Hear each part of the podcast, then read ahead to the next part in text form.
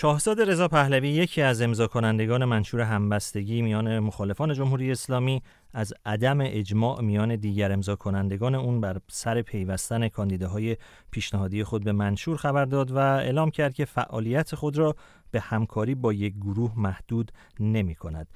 آقای پهلوی در متنی که از طریق صفحه توییترش منتشر کرده نوشته که هدف کوشش و ترجیح هم همیشه این بوده که حد اکثر نیروهای سکولار و دموکراسی خواه از طیفهای مختلف با هم همکاری کنند اما بر سر پیوستن چهره های پیشنهادی به گروه منشور اجماع به دست نیومده. بررسی می‌کنیم این ائتلاف رو نظر شاهزاده رضا پهلوی رو و همه اون چه که نظرات مختلفی که در رابطه با منشور همبستگی یا منشور محضا وجود داره. با سه کارشناس میزبان سه تحلیلگر هستیم. تورج عطابکی پژوهشگر پژوهشکده تاریخ اجتماعی آمستردام. دامون گلریز پژوهشگر دانشگاه لاهه. و البته حامد شیبانی راد سخنگوی حزب نوین ساکن پاریس. البته عنوان آقای گلریز را اگه من اصلاح بکنم کنشگر مشروط خواه صحیح هست آقای شیبانی راد اگر که موافقیت بحث رو با شما شروع بکنیم این توییتی که شاهزاده رضا پهلوی زده آیا به معنای خروج تلویحی ایشون از این اطلاف هست؟ با عرض سلام خدمت شما و همکاران عزیزتون و همه شنوندگان محترم برنامه و مهمانان دیگر برنامه ببینید شاهزاده رضا پهلوی همیشه در تمام این چهل سال تلاش داشتن که گروه های مختلف سیاسی و فکری بتونن با همدیگه کار بکنن و اصطلاحی که خودشون همیشه استفاده می‌کنن از موازی کاری پرهیز بشه و در یک مجموعه بزرگ این کار بکنن. اما خب تجربه این چهل ساله خصوصا سالهای اخیر نشون داده که این امری تقریبا نزدیک به محال و ما شاهد به وجود آمدن بلوک هستیم امروز. حداقل شش بلوک سیاسی میشه در فضای سیاسی دید. و شاهزاده رضا پهلوی با توجه به نقش فراحزبی و تشکیلاتی که دارن به عنوان رابط این به نوعی میشه که جزیره های مجزا همیشه می‌تونستن بهترین نقش ایفا بکنن. و اونجاست که اتفاقا ما می‌تونیم ببینیم نقش کلیدی شاهزاده در این انقلاب کجاست و چگونه میشه امید داشتش که شاهزاده رضا پهلوی اون چتر راهبری این انقلاب و خصوصا پس از تحریم جمهوری اسلامی گذاری آرام به دموکراسی است. و شاهزاده رضا با این توییتشون یک بار دیگه یادآوری کردن و گفتن که اگر نمیشه این گروه های مختلف رو زیر یک مجموعه آورد و همکاری کرد چون به حال همونجور که دیدیم منشور درش بسته بود خلاف ادعایی که می‌کردن و راه ندادن کسایی که پیشنهاد شده بودن اما شاهزاده می‌تونه با گروه های دیگر هم کار بکنه. پاسخ به سوال شما اینه که شاهزاده در هیچ مجموعه ای مستقیما همکاری تشکیلاتی نمی‌کنن بلکه با همه مجموعه همکاری می‌کنن. و این منشور اگر ادامه پیدا بکنه مجموعهشون که من بعید می‌دونم فکر می‌کنم به زودی شاهد متوشی شدن این مجموعه خواهیم بود. شاهزاده با اینها هم به نظر من کار خواهند کرد همینجور که با بقیه گروه ها هم همکاری خواهند کرد و همکاری داشتن در تمامی سالها.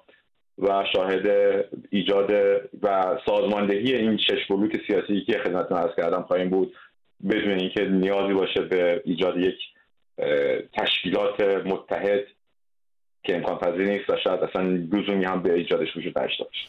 آقای گریز آقای شیبانیراد معتقد هستند که این ائتلاف این تشکیلات راهی به جایی نخواهد بود و شکست خواهد خورد و به فروپاشی منتهی خواهد شد. این ائتلافی که شکل گرفته. نظر شما در این رابطه چه هست یا خروج شاهزاده رضا پهلوی اگر که این توییتی که زدن رو بر مبنای خروج ایشون از این ائتلاف در نظر بگیریم آینده این ائتلاف چه خواهد شد؟ درود بر شما جناب آقای عطابکی و آقای شیبانی راد و همچنین شنوندگان. ببینید در موقعیتی که در حال حاضر ابر بحران های مختلف ایران رو تهدید می‌کنه چه از نظر اقتصادی چه از نظر کمبود آب کم بودن آب در سدها مسئله خیزش انقلابی و غیره قطعا چنین خبری برای من ناراحت کننده است که اعتلاف یا حالا اعتلاف هم که دقیقش نیست ولی حداقل تصویری از نوعی همگرایی که با چند توییت شروع شد و نشست موفق جورج تاون امروز به اونجا برسه که فرض بکنید ما خوشحال باشیم از اینکه حالا افشاگری شده توسط شاهزاده یا این جمع با شکست مواجه بشه. واقعا برای من باعث تاسفه با اینکه من یکی از نخستین افرادی بودم که هم در رادیوی شما هم در رسانه ها مشکل و معضلات منشور نویسی رو عرض کردم و اینکه چه مشکلاتی می‌تونه به وجود بیاره اونم در فضای امروز ایران. از این جهت یه مقدار سخته و این من فکر می‌کنم برمیگرده به جایگاهی رو که خیلی از طرفداران و خود شاهزاده رضا پهلوی مشخصا در گفتار در مقایسه با عمل و تداخل این دو یا شاید برخورد این دو با هم برای خودشون قائل هستن و از خودشون نشون میدن. به طور مثال دیدن اسم ایشون در زیر یک بیانیه‌ای که 20 تن از صاحب نظران امضا کرده بودن چند ماه پیش یا دیدن اسم ایشون در لیست این گروه یا در منشور آن گروه به نظر من ضرره. ببینید رضا پهلوی ولی عهد در تبعیده و این در عمل در جایگاهی هستن ایشون که به هیچ وجه نباید وارد کارهای اجرایی و سیاسی تشکیلاتی بشن. و هر بار که این اتفاق افتاده با ضرر ما مواجه شدیم. ملکه الیزابت 1957 در نخستین پیام کریسمس خودش که اتفاقا اولین پیامی بود که از تلویزیون پخش شد در بریتانیا جمله خیلی معروفی رو مطرح می‌کنه. بعد از جنگ جهانی. و این منو یاد جایگاه پادشاهی در تب... ولی عهد در تبعید میندازه که به نظر من از این جایگاه شاهزاده باید عمل بکنن و نه از جایگاه یک فعال سیاسی یا یک رهبر سیاسی. در این پیام مطرح می‌کنه ملکه الیزابت که میگه در قدیم پادشاهان سربازان خود را به میدان جنگ رهبری می‌کردند و ولی امروز این زمان عوض شده. امروز ما با دنیای دیگری مواجه هستیم. در این دنیای امروز من نه قانون می‌گذارم و نه هدایت می‌کنم و نه رهبری می‌کنم. دقیقا این اون پیامی هست که باید انجام بشه و ادامه میده. میگه که کاری که باید انجام بشه اینه که قلب و ارادت خودم رو به کشور و به مردم خودم نشون بدم. ببینید نقش شاهزاده در عمل باز کردن در گفتگو به جای محدود کردن در گفتگو برای اینه که بشه این گفتگوها بشه نحله های مختلف فکری حتی کسانی که رادیکال ترین تفکر رو دارن با هم نزدیک بشن. این نقش خیلی فرق می‌کنه با امضا کردن این منشور بودن در آن گروه یا حتی نشون دادن خط قرمز هایی که باعث اتفاقا گسستگی میشه به جای پیوستگی. ما از فضای سلبی که چند سال پیش خیلی مطرح بود برای اینکه نشون بده که در عمل در ایران اصلاح طلب و اصولگرا با هم تفاوتی نمی‌کنن و این فضای سلبی لازم بود که نمونهشون کمپین نه به جمهوری اسلامی است. الان در این شش ماه گذشته وارد فضای ایجابی شدیم و برای فضای ایجابی این تداخل ها و این گسستگی ها و این کارها واقعا ضرر به نفع حکومت تموم خواهد شد. آقای عطابکی من پرسش دیگری دارم از شما ولی اگر تمایل داشتین در مورد گفته های دو مهمان دیگر هم صحبت کنید اختیار به خودتون هست. به نظرتون آیا این ائتلاف در زمان مناسبی شکل گرفت یا اینکه تعجیل شد در شکل گیری اون؟ چه در مورد اعضا چه در مورد منشور؟ آیا اصلا این ائتلاف فراگیر بود؟ با درود به شما شنوندگان خوب رادیو فردا و میهمانان عزیز شما.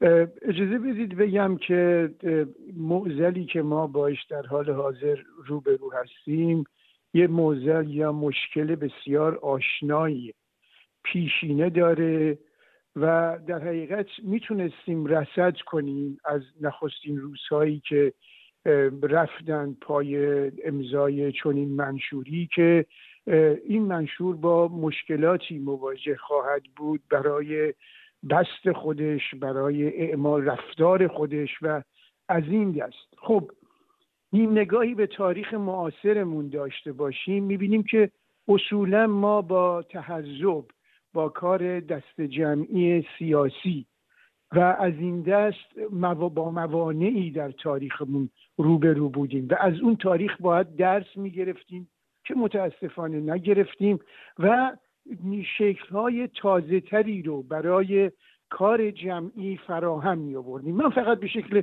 کوتاه بگم که تاریخ تعذب و کار سیاسی به مجلس دوم مشروطه ما می‌رسه. وقتی که به هر صورت کسانی که حمایت می‌کردند از سیاست ورزان و سیاست هایی که پسند و خورند آن زمان کشور ما بود با پیوستگی های افقی یا عمودی افقی منظورم اینه که تعلقات طبقاتی یا عمودی تعلقات آینی کنار همدیگه جمع شده. این در همه کشورها هم مصداق داره. اما اون در حقیقت دوران کوتاه مجلس دوم بعد اتفاقاتی که پیش آمد یک فاصله گذاشت برای مشق سیاسی در کشور ما. بعد ما بعد از شهریور 20 داریم که تعداد احزاب میان مطرح میشن و اینها برنامه هایی دارن برای پیشبرد اهداف خودشون تو حوزه اقتصادی تو حوزه سیاسی تو حوزه فرهنگی و خیلی هم برنامه هاشون مشخصه. حالا وابسته هستند نیستند مستقل و از این دست.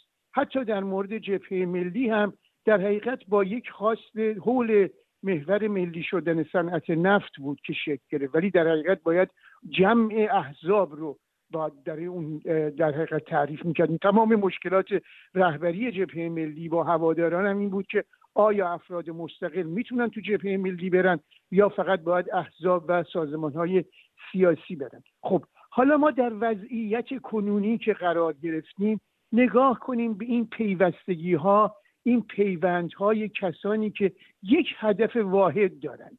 هدف واحدشون کنار گذاشتن جمهوری اسلامی. خب برای کنار گذاشتن جمهوری اسلامی میرن منشور میدویسن خب این منشور به جای خودش بسیار بسیار خوبه. من نخستین کسی بودم شاید که در مقاله‌ای که منتشر کردم از نیاز به یک منشور دفاع کردم و شش بندی هم برای یک منشور پیشنهاد کردم. اما این به این معنا نیست که کسانی که این منشور رو می‌خوان سلیقه واحدی دارن برای اعمال رفتار برای اعمال سیاست ورزی خودشون. مثلا شما اگر اشاره کنید کسانی که مشروط خواه هستند خب این مشروط خواه ها می‌تونن لیبرال دموکرات باشن می‌تونن سوسیال دموکرات باشن می‌تونن از همه نهله های فکری و سیاسی اقتصادی حمایت کنن در چارچوب نظام مشروطه. مشروط خواهی که نمی‌تونه خودش هویت در حقیقت متکثر رو به انسان ها ببخشه. همینطور جمهوری خواهی نمی‌تونه این کار رو بکنه. بنابراین به این دلیل بود که وقتی که من نگاه می‌کردم به جمعی که حالا شما گفتید ششتنی که نشستن تا یک منشور رو امضا کردن و اتحادی گذاشتن در شکل دادن به اون منشور من جای چیش تردید ندارم که گامی بلند گامی درست بود که باید منشوری در حقیقت پیدا می‌شد شکل می‌گرفت. حالا آقای عطاکی اگر که بفرمایید. می‌خوام که بحث مقدار بیشتر به جریان بیفته. اگر که موافق باشیم بفرمایید. که شاید شاهزاده رضا پهلوی امضا می‌کردن یا نمی‌کردن اما منشور کار خوبی بود. اما بعد از منشور آنچه که پیش آمد منشور قرار شد پلتفرمی رو تعیین کنه برای رفتار سیاسی و مشق سیاسی. و اینجا بود که در حقیقت بحران آغاز شد. و به درستی هم که اشاره کردن گفتن که در زمینه بستش به مشکلات برخوردیم. حالا اگر فرصت باشه در ادامه حتما حتما مجدد به شما باز خواهیم گشت. آقای شیبانی راد آقای گلریز اشاره کردن که کار شاهزاده رضا پهلوی باز کردن در گفتگو هست به جای محدود کردن گفتگو. چقدر شما با این گفته موافق هستین؟ آیا اصلا به نظر شما شاهزاده رضا پهلوی با توجه به جایگاه سیاسی و یا اجتماعی که دارن باید وارد چنین ائتلافی می‌شدن یا نه؟ حرف بسیار هست این رابطه. بله من کاملا موافق هستم و این کاری هست که شاهزاده در تمام این چه سال انجام دادن. حتی راجع به این گروه همبستگی هم به اصطلاح همبستگی هم صحبت بکنیم. بذاریم برگردیم به همون نشست دانشگاه جارشتان وقتی که صحبت شد یک خبرنگاری از اعضای این گروه پرسید که چرا بعد یک حزب حضور داره و احزاب دیگه جریان های سیاسی دیگه حضور ندارن. بعضیا پاسخ دادن که ما از آنها دعوت خواهیم کرد. یعنی خودشون رو به عنوان رهبر یک جریان در نظر گرفتن که و این حقانیت دارن که تعیین بکنن چه کسی دعوت بشه یا نشه. و همونجا شاهزاده جوابی که دادن بسیار از همین موضوعی هست که جناب گلریز میگن که گفتن که این اتوبوسی مجانی است و نیازی به دعوت نیست. هر کسی فکر می‌کنه می‌تونه یاری برسونه. هر کسی که صحبتی داره باز کردن صحبت که ایشون میفرمایند می‌تونه بیاد و وارد بشه. و همین رفتاری بود که ادامه دادن. وقتی که اما آقای شیبانی را شاهزاده رضا پهلوی نقش رهبری دارن در, در این میان یا نه؟ نقش راهبری دارم. همونجوری گفتم شاهزاده رضا پهلوی با تجربه جایگاه ویژه‌ای که دارن و مورد اعتماد ترین شخصیت سیاسی فضای سیاسی ایران هستن اون کسی هستن که می‌تونه عنوان یک چتر بالای سر همه اینها باشه و دقیقا اون گفتگوی بین این جزیره هایی که خدمتتون عرض کردم ما واقعا می‌تونیم شش جزیره مختلف رو در فضای سیاسی شناسایی بکنیم و باب گفتگو و ارتباط بین اینها از طریق شاهزاده رضا پهلوی است.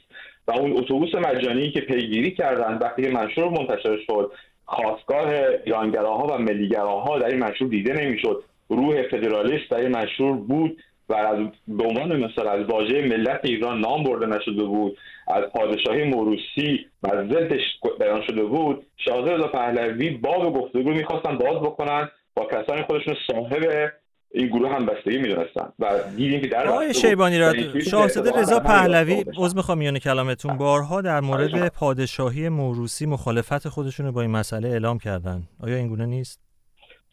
شاهزاده رضا همیشه گفتن که نظر شخصیشون هستش و یک رأی دارن و هیچ وقتی جلوی این خواست رو نگرفتن. اما این منشوری که منتشر شده بود در یکی از بندها رسما البته بسیار بند خطرناکی هم بود چون کاملا میشه به صورت خطرناکی تصویر بشه. به عنوان مثال ما دیوان عالی کشور رو نمی‌تونیم انتخابی بذاریم. حتما بایستی انتصابی باشه. ما قضات رو نمی‌تونیم انتخابی بکنیم و آلودهشون بکنیم به رأیگیری که اون پایگاه رأیشون رو بتونن ارجحیت بدن به گروه های دیگه. دستگاه قضاوت و نقش پادشاه نمی‌تونه انتخابی باشه. شاهزاده برای همیشه گفتن نظر شخصی هستن و همیشه هم خودشون تایید کردن که یک رأی بیشتر نداره و مردم تعیین خواهند کرد. اما این منشور به جای مردم و به جای مجلس مؤسسان تصمیم گرفته بود.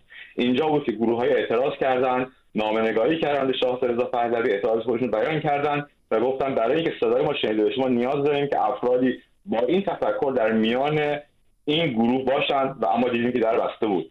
و شاهزاده رضا پهلوی دقیقا به همون دلیلی که نقششون باز کردن دیالوگ هستش بین گروه های مختلف این توییت رو زدن و گفتن که من همچنان به نقش فرا حزبی فرا جنایی فرا گروهی ادامه خواهم داد و با همه جریانات کار خواهم کرد. آقای گریز همون گونه که آقای شیبانی رات هم اشاره کردن شاهزاده رضا پهلوی در توییتشون ایشون نوشته که بر سر پیوستن چهره های پیشنهادی به منشور اجماع به دست نیومد. برخی اسامی مطرح شدن. از سوی برخی افراد که پیشنهادات شاهزاده بودن برای پیوستن به ائتلاف و امضای منشور اما مورد موافقت پنج عضو دیگه قرار نگرفته. البته خود ایشون در این رابطه اظهار نظری نکردند برخی اسمها ولی در گوشه و کنار مطرح شده. به نظرتون آیا مخالف این مخالفت هایی که میشه با منشور به دلیل سهم خواهی هست انتقاد به کدام سمت وارده؟ شاهزاده رضا پهلوی که قصد داشته فرد یا افرادی رو به امضا کنندگان منشور اضافه بکنه یا اینکه سایر اعضا که به هر دلیلی مخالفت کردند و الان متهم شدن به انحصار طلبی مثلا انحصار طلبی هست یا سهم خواهی؟ پرسش بسیار مهمیه. اجازه بدید من اول دو موضوع رو مطرح کنم. یکی اینکه اتفاقا مشکل از همین شاید واژه راهبری به جای رهبری که به نظر من منظور همون رهبریه که آقای شیبانی راد مطرح کردم ببینید اتفاقا اتفاقا تعریف جایگاه و فونکسیون رضا پهلوی همینه که وارد هیچ نوع فعالیت رهبری سیاسی نشه. حالا با هر نوع مترادفی که شما می‌خواین رهبری راهبری رهبری معنوی. می‌دونید هر چیزی که در اون مسئله قدرت و قدرت اجرایی مطرح بشه نقض قرضه و تبدیل به ضد خودش میشه. و این هم نخستین بار نیست که ما با چنین چیزی مواجه شدیم. ایشون همونجور که من حالا سعی کردم که از طرف اون می‌دونید گزاره از از ملکه الیزابت مطرح بکنم. ایشون یک نقشی داره که به نظر من نزدیکترین چیزی که میشه بهش مطرح کرد اون اولی بین برابرهاست. ببینید در جورج تاون نشست جورج تاون نشست بسیار موفقی بود. برای اینه که به عنوان اولی بین برابرها که به لاتین بهش میگن پریموس اینتر پاریس استفاده میشه. به این معنا هستش که در کنار بقیه برای نزدیک کردن افراد نقش بازی می‌کنه. مشکل وقتی به وجود میاد که ایشون وارد جایی میشه که در اون مسئله قدرت نقش بازی می‌کنه. به جای نزدیک کردن. مسئله کارزار من وکالت می‌دهم واقعا یک خطا بود. چون دوگانه ملت حکومت رو تقابل این دو رو در عمل تبدیل کرد به تقابل ملت با هم گروه های مختلف با هم. موضوعی که در اون در عمل ایشون یک ور قضیه بیسته و طرف دیگه مخالفان حکومت بخوام باشن صرفا به نفع حکومته. و این بخشی از طرفداران شاهزاده به گمان من متوجه این نیستن که رسالت ایشون رهبری سیاسی نیست. خودشون بارها اینو مطرح کردن ها ولی بعضی از مواقع در اعمال این مورد نظر قرار نمی‌گیره. مشکل بعدی ما که من برمیگردم پرسش شما مسئله دنیایی که ما توش هستیم و موضوع شبکه های اجتماعی و رسانه های سراسری.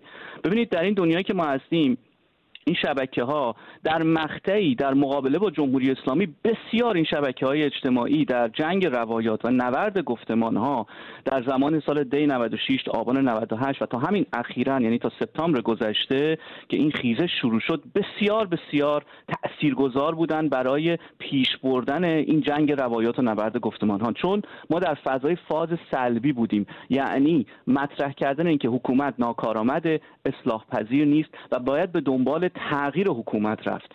در حال حاضر در فضای فاز ایجابی به خاطر همین هم هستش که انقدر منشور و تشکیلات و غیره به وجود میاد نیروهای سیاسی به دنبال تولید تشکیلات تشکیلات شبکه‌ای هرمی و در عمل تولید قدرت هستند. فاز ایجابی. در فاز ایجابی شبکه های اجتماعی تبدیل به ضد خودشون میشن. رسانه های سراسری تبدیل به ضد اون هدفی میشن که تا قبل از این در عمل لازم بوده. به معنای دیگه در تولید تشکیلات همگرایی همبستگی اتفاقا میشن دشمن این کار. ببینید شبکه های اجتماعی مثلا توییتر یک تحقیقاتی هست در 2017 انجام شده که نشون میده الگوریتم توییتر. و کلا این شبکه ها برای پول درآوردن به شکلی کار می‌کنن که برای engagement بالاتر برای اینکه بیشتر تعدادی ریتویت انجام بشه like انجام بشه توجه انجام بشه توجه بیشترین commodity ه دیگه در این فضا. برای این هر واژه‌ای که در اون احساسات یا برخورد ایدولوژیک یا کلمات به اصطلاح قلمبه سلمبه تر احساسی در تخریب بقیه انجام میشه هر کلمه 20 درصد بیشتر شانس ریتویت شدن انگیجمنت داره. شما اینو تصور بکنید. اتفاقی که میفته اینه که و حکومت هم به این موضوع دامن می‌زنه با سایبری های خودش.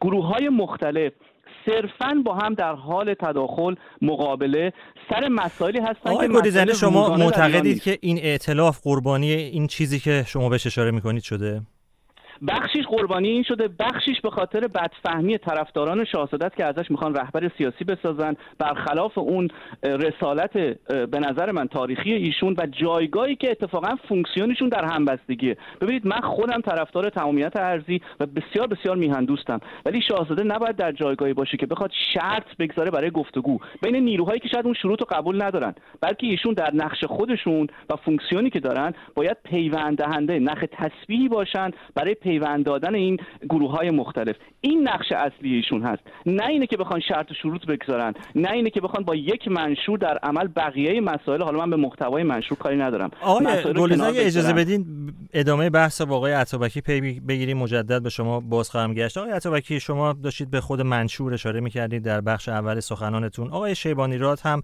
نکته مطرح کردن در رابطه با اینکه شاهزاده رضا پهلوی به این علت منتقد منشور هستند که این ائتلاف فراگیر نیست و جای برخی دیگر افراد و نظرات و گروه ها در اون خالی است. به نظرتون آیا اصلا امکان تشکیل یک ائتلاف فراگیر وجود داره؟ آیا به این علت میشه منتقد پنج عضو دیگر این ائتلاف بود؟ اجازه بدید که من در ادامه صحبت های درست آقای گلیز به یک نکته اشاره کنم و آن که من به مجلس دوم و نمی‌دونم سالهای 20 اشاره کردم. بگم که انقلاب 57 انقلاب خیابان بود با گفتمان پیشوایانه خیابان. در حال حاضر آنچه که به جد نگران کننده است این که نقش این رسانه ها و این شبکه هایی مثل توییتر اینستاگرام از اینا چگونه می‌تونه گفتمان ساز باشه و در حقیقت فعالیت جنبش سیاسی رو به گونه شکل به قالب بریزه که بسیار می‌تونه مخرب باشه. یعنی انقلاب خیابان 57 بشه انقلاب توییتر سال 1402 حالا بر بستر این اگر این پرسش شما رو بخوام پاسخ بدم اینه که دوستان به درستی اشاره می‌کنن. آقای گلریز به درستی اشاره می‌کنن که جایگاه شاهزاده رضا پهلوی اگر چون این جایگاهی برای ایشون ایشون قائل هستند که باید فرای دسته های سیاسی قرار بگیرند آیا این شولایی که به آقای شاهزاده رضا پهلوی میبخشند آیا این شولا رو ایشون خودشون قبول دارن که به تن بکنند؟ به داوری من چنین نیست. به داوری من شاهزاده رضا پهلوی خودش رو در جایگاهی که هماهنگ کننده باشه نمی‌بینه. گهگاه اشاره دارن. ولی وقتی میرن در همون اشاره می‌کنن که تلاش کردیم این کار رو بکنیم تلاش کردیم با این گروه بشینیم با اون گروه بشینیم با این جا نیم همه اینها شاهد مستاق این ادعاست که ایشون در حقیقت خودشون رو یک کنشگر می‌دونن تا هماهنگ کننده یک وضعیتی که احزاب و دسته های سیاسی رو به پای میز مذاکره بنشینن. البته کار بسیار بسیار سختیه. اشاره تاریخی من به این خاطر بود که گفتم در شرایط عادی چه سخت تحذب در ایران. وای به حال امروزه که ما مشکلمون مشکل حزب فقط نیست مشکل جبهه های واحد اتحاد عمل برای رسیدن به اون هدف مشترک یعنی سرنگونی جمهوری اسلامی. وقتی که تمام این گروه ها سازمان ها رو می‌خواهید با سلایق مختلف کنار هم بشینید تحت یک در حقیقت آرمان واحد و یک پرچم واحد مشکل بسیار بسیار عمیقتر میشه. آقای عطابکی نسبت این وضعیتی که شما بهش اشاره می‌کنین در اپوزیسیون جمهوری اسلامی در خارج از کشور با اون چه که در داخل ایران در خیابانها داره اتفاق میفته چه هست؟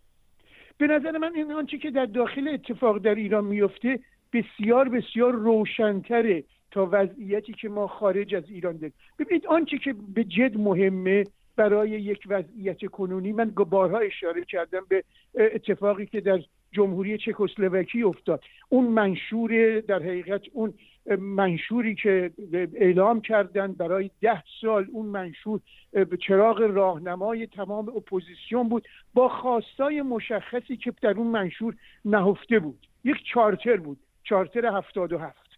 این charter هفتاد و هفت که من هم بهش اشاره کردم در مقال در نوشته خودم می‌تونه راهنمای بسیاری از سازمان های سیاسی ایران باشه که با با در حقیقت استقلال عمل خودشون برن برای اجرای چنین چارتری چنین منشوری.